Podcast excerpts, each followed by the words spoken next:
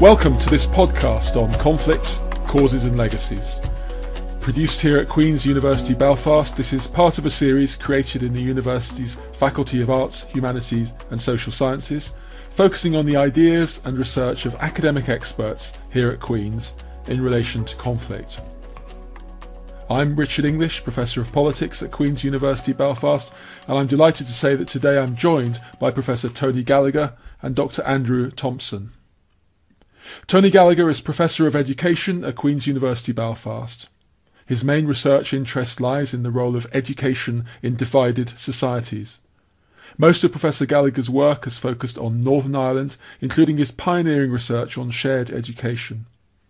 He has also worked extensively in international contexts, including Israel, Southeast Europe, and Lebanon, and in the cities of Los Angeles and Jerusalem. Professor Gallagher also works extensively for the Council of Europe, largely on issues related to the democratic and civic role of higher education. Andrew Thomson is a lecturer in politics and international studies at Queen's University Belfast and a fellow of the Senator George J. Mitchell Institute for Global Peace, Security and Justice, also at Queen's. His research interests include pro government militias and civilian defence forces, the dynamics of violence in civil war, state violence, and counterinsurgency and irregular warfare. His book Outsourced Empire How Militias, Mercenaries and Contractors Support US Statecraft was published in 2018. His work has also focused on the contemporary peace process in Colombia in the context of multiple armed groups. Tony Gallagher, I'm going to start the conversation with you, if I may. And your, your work on shared education has developed an influential model of school collaboration aimed at promoting cooperation between schools which largely serve different communities. Could you say something, please, about that research and about its effect? Sure, Richard. Uh, thanks very much for this opportunity. The um, I suppose the starting point in this work was uh, the opportunity provided by the peace process in Northern Ireland. Uh, there were lots of discussions at the time about uh, how we could try and underpin the peace that had come out of the Good Friday Agreement.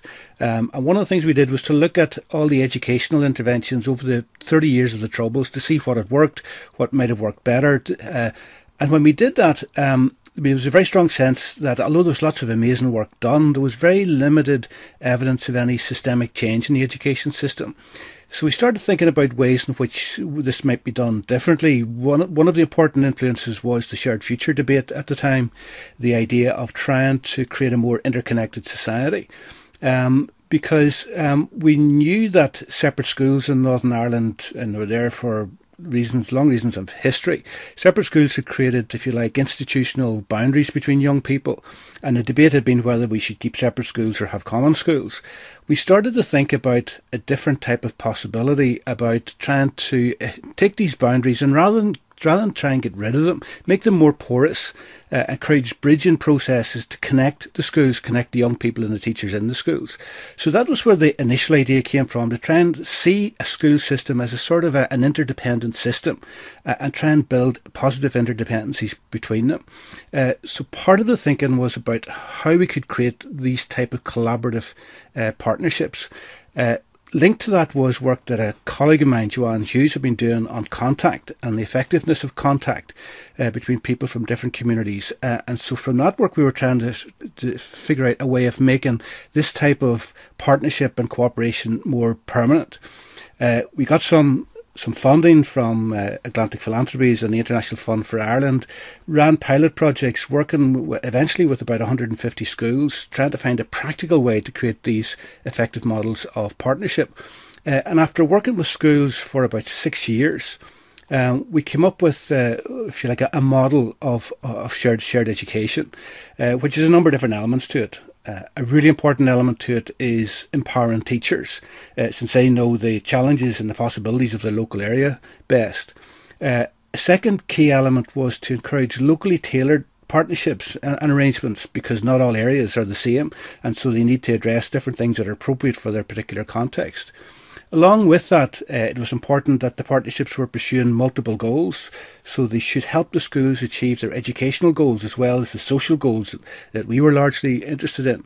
It was important that The shared classes which were happening out of this, where young people from different schools were coming together to take shared classes, that they, these happened right across the curriculum, uh, particularly core areas. So, so this new partnership activity was absolutely visible and absolutely central to school life.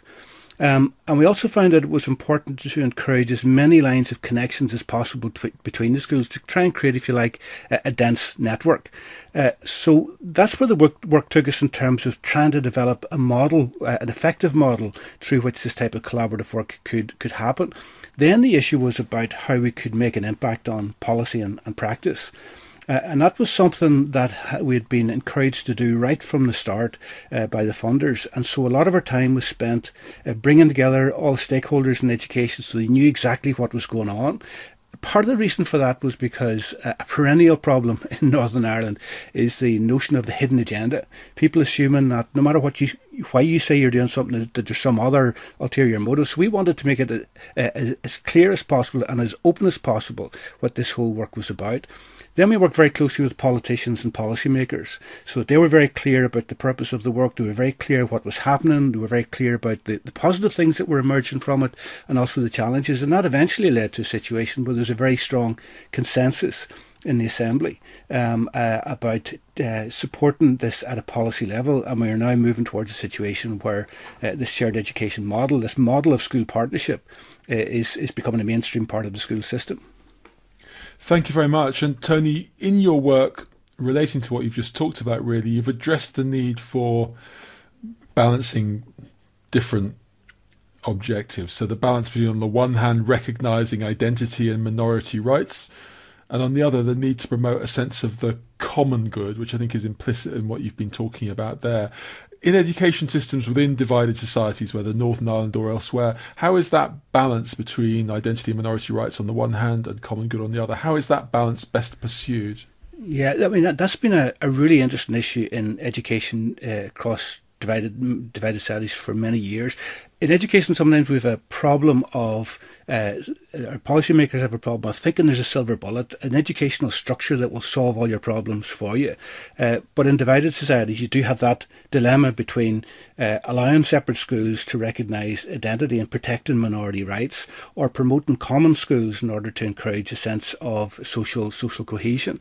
Um, the analysis we did uh, when we were trying to look at examples of different divided societies and how their how their how their education systems were organised highlight highlighted the hugely important role of context. So, for example, separate schools in apartheid South Africa are all about maintaining political, or were all about maintaining political domination.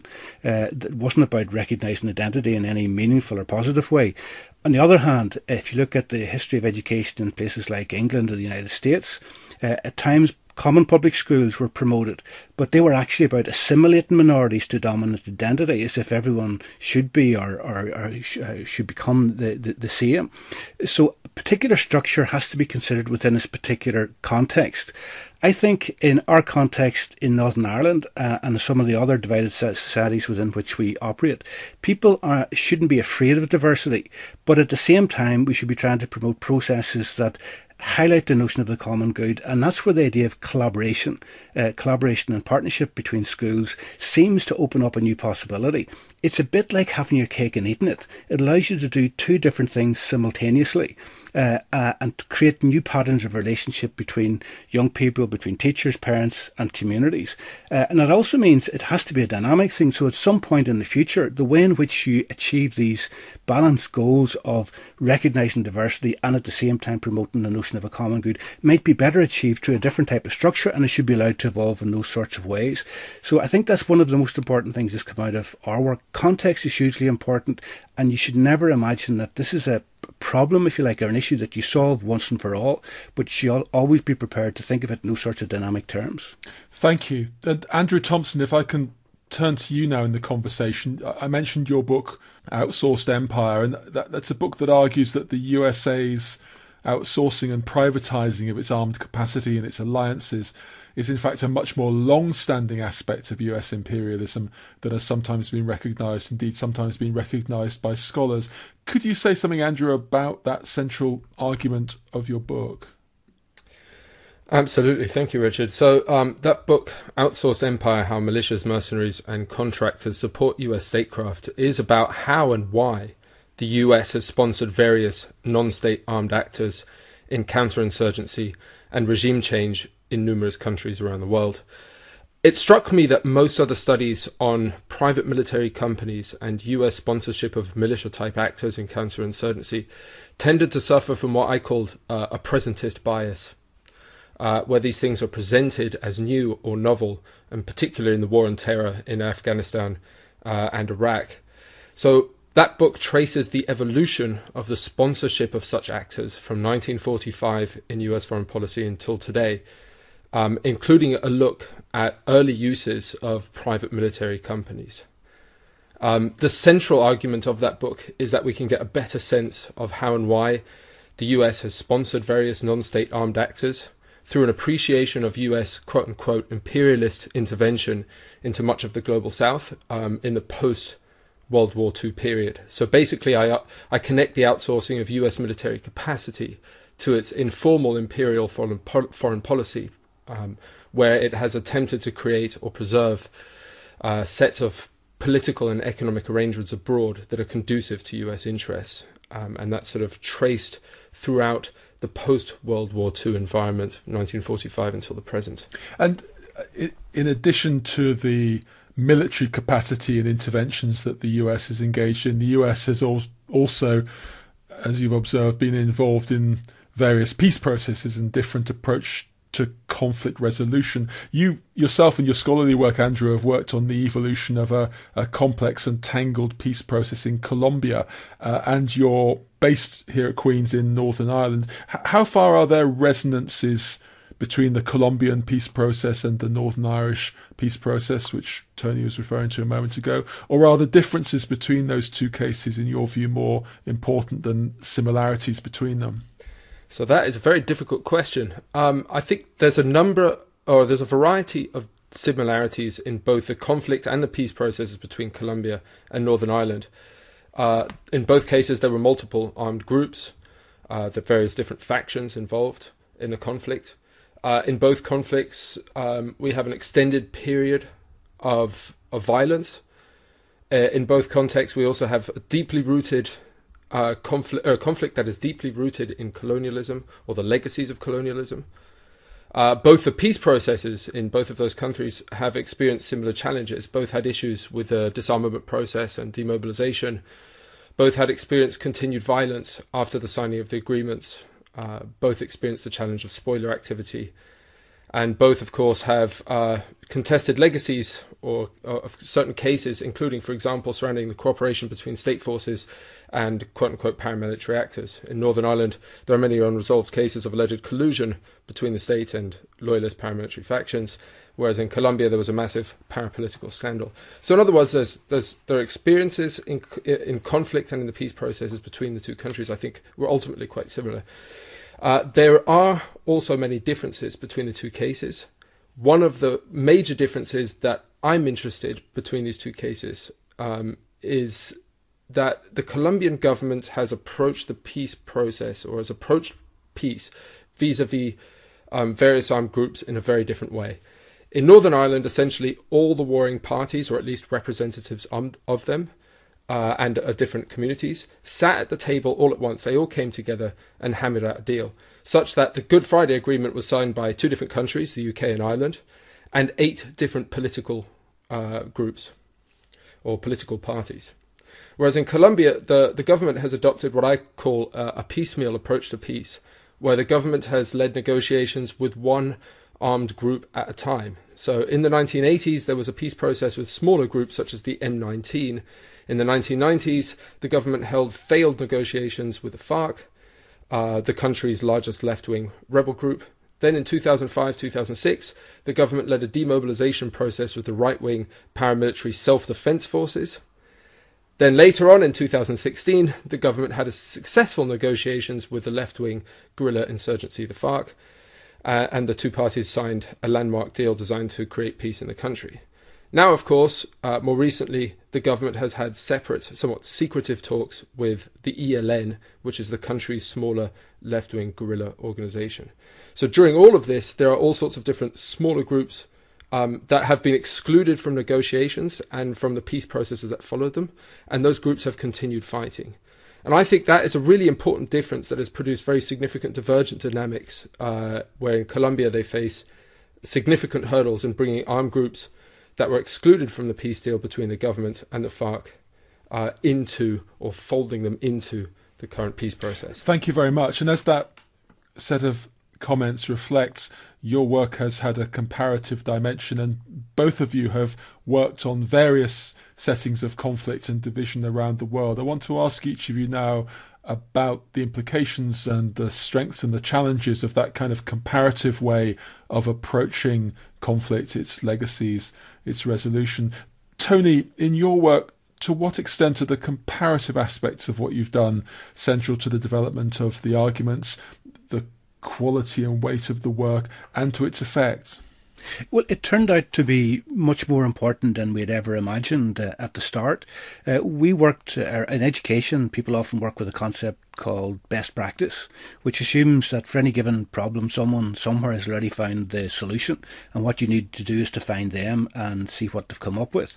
Uh, we, right from the start, worked with the concept of next practice, which uh, works on the assumption that different people have bits of the answer, and so you need to try and connect as many of those different bits together, if you like, amplify the, the aspects which look the most interesting and see whether they work. It's all about creating innovation. So, in, from that point of view, you need to have as much diversity as you can, and that's how we did it in Northern Ireland by bringing teachers on board and tapping into their expertise people from a number of different divided societies who are working in education, Israel, in Los Angeles, uh, in uh, Southeast Europe, uh, heard about what we were doing, approached us and asked for us, asked us to come and tell them about the, the work we were doing and the model that we were developing.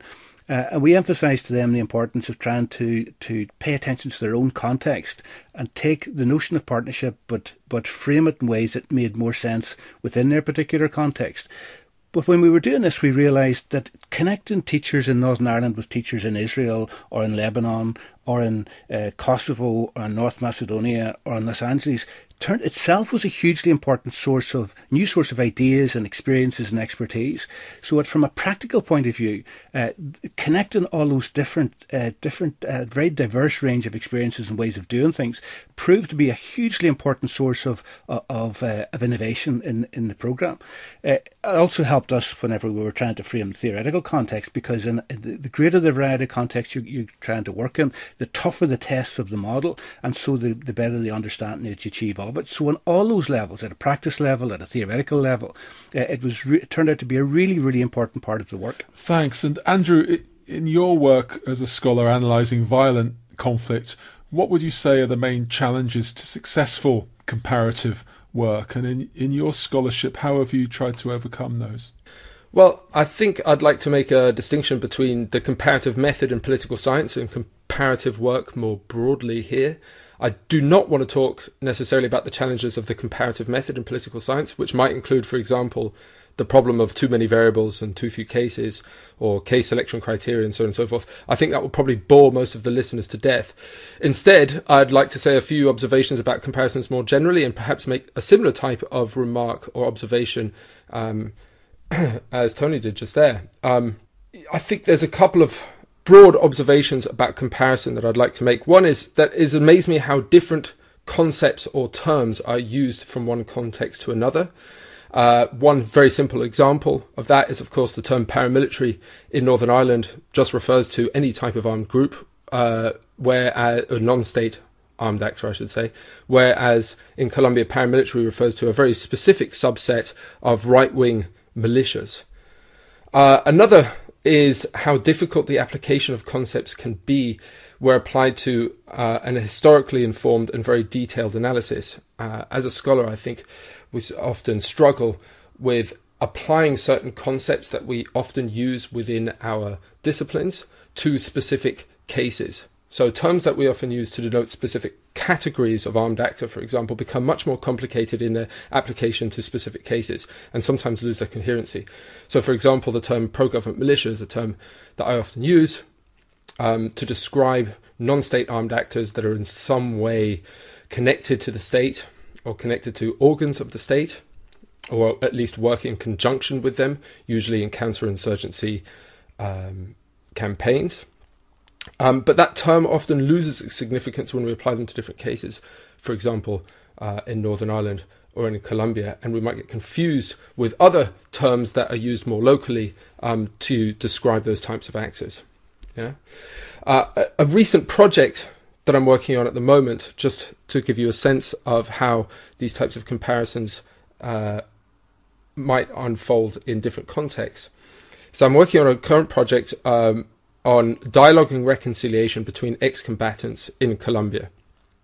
Uh, and the idea of essentially, or part of the idea, will be at some point to bring in uh, ex combatants from Northern Ireland who have gone through that process of dialogue and reconciliation with their former enemies uh, and ask them to provide lessons to their Colombian comrades as to how that process was for them, what their experience was in that process of dialogue and reconciliation with former enemies, uh, and what they what they have done since the initial sort of contact period uh, and um, and initial dialogue between those two groups, and how they can work together to to create lasting peace.